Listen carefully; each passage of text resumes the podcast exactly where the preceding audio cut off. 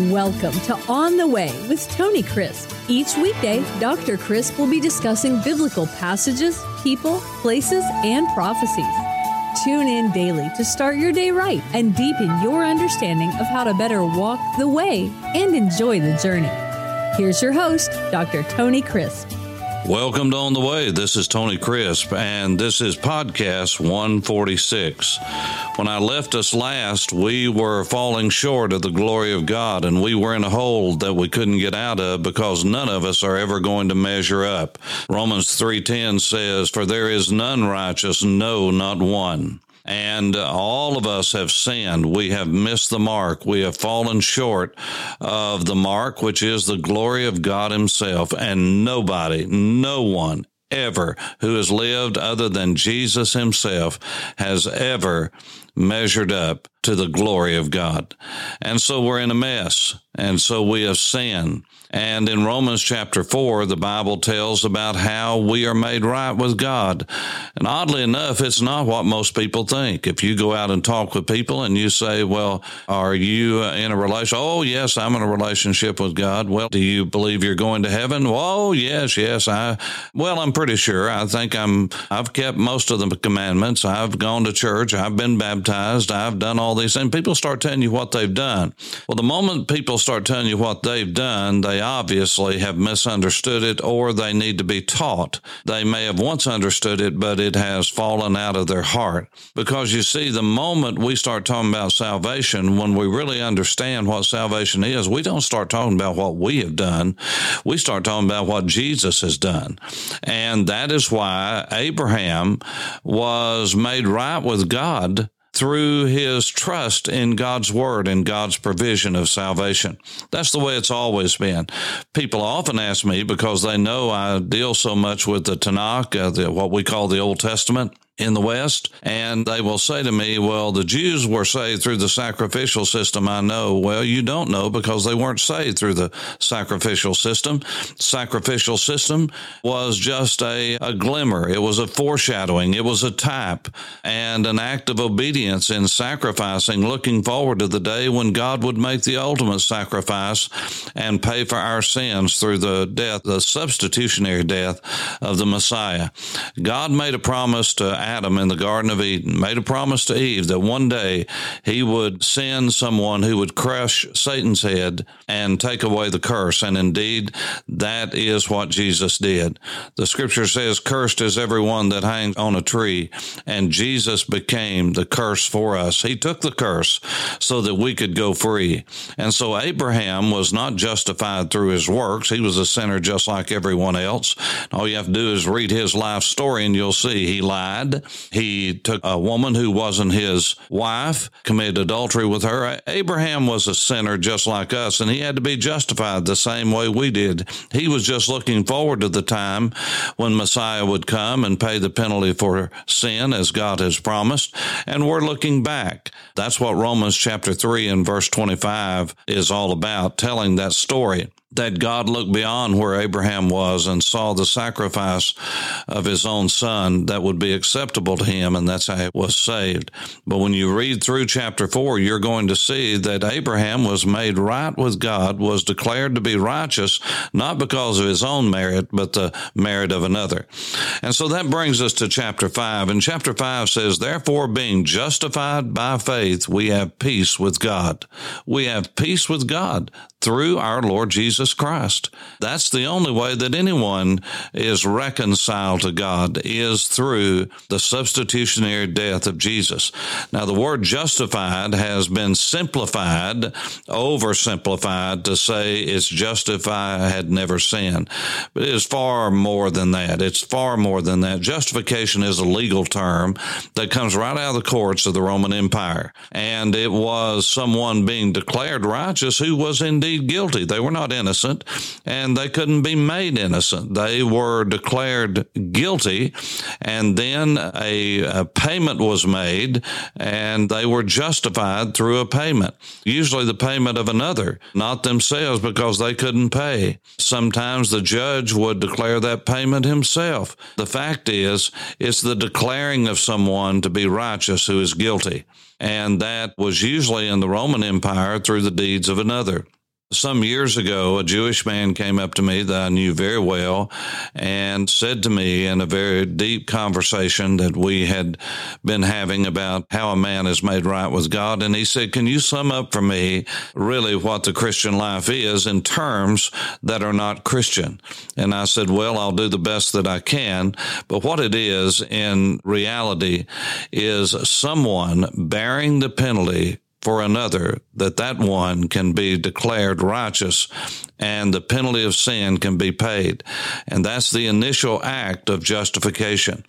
When a person stands before God, he is guilty. You are guilty. I'm guilty. We're all guilty.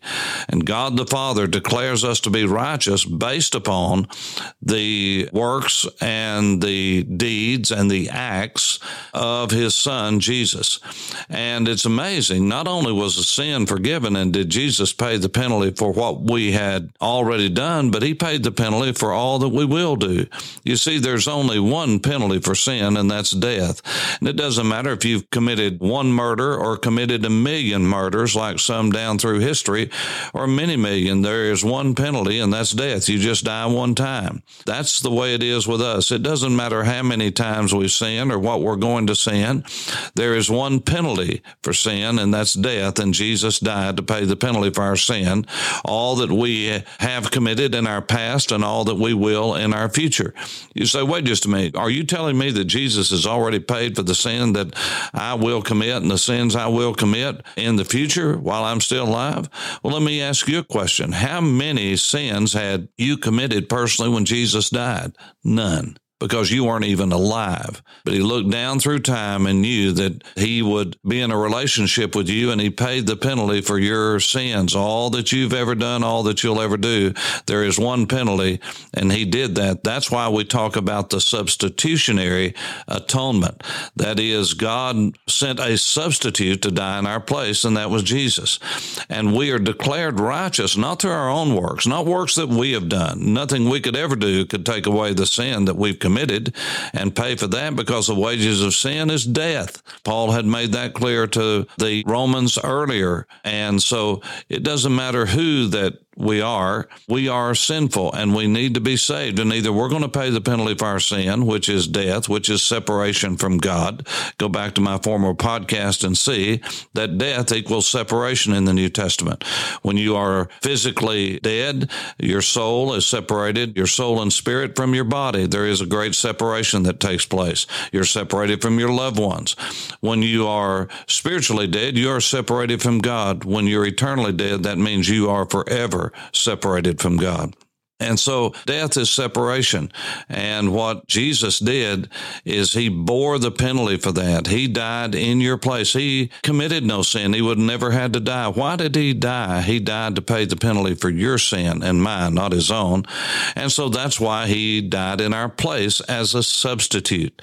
And so when Jesus rose from the dead, he was declared to be the son of God with power. That's in Romans chapter one and verse four. God did that to say, I I accepted the sacrifice of my son and I have declared those who are in him to be righteous. And how do we get in Jesus? We uh, repent of our sin. We place our trust in him alone. God grants us the grace to do that for anyone who wants to. Whosoever will may be saved. Now you can argue about all the want tos and how that comes about, but I can tell you no man can come unto the Father. No man can come unto the Son unless God Himself draw him. You didn't come up with that on your own. You're too sinful to do that. I didn't come up with being saved on my own. God pricked my heart and let me know that there is a refuge in Him. And the moment that I place my trust and faith in Jesus, I am justified. I am declared to be righteous. All of my sin is forgiven that I'll ever do. It's paid for. And God delivers me from that penalty. But not only that, the glorious truth truth of salvation in justification is that God declares us to be righteous. He robes us in the obedience of His only Son, His only begotten Son, His one of a kind Son. You see, I hear people say sometimes, well, I'm as righteous as Jesus. And they're talking about His inerrant righteousness. No, you don't become God. No, you don't. And nowhere does the Bible teach that. No, He gives to you the righteousness that He earned through His obedience to the Father in every aspect of His life. He always did what He should have done just when He should have done it the way He should have done it. He always said what He should have said just when He should have said it. He never said anything that He shouldn't have said. And he always thought what he should have thought just when he should have thought it. He never thought anything that he shouldn't have thought. And so he was altogether righteous. He was impeccable. There was no sin in him whatsoever. And so he would have never had to die, but he chose to die. And the righteousness that he earned before the Father, he lives to put that on your account and on my account.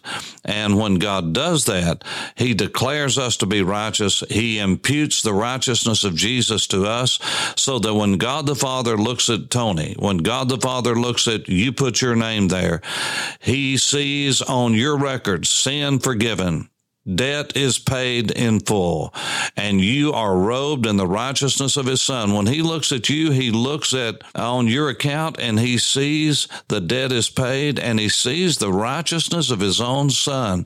He doesn't see your disobedience, he sees the obedience of his son. And that's how we can have a relationship with him and walk with him and know him. And the more that we walk with him, the greater is our joy, our peace, and all the fruit of the Spirit is exhibited in our lives. But it all starts when we come to God as a sinner and say, Lord, I am a sinner. I turn from that by your grace.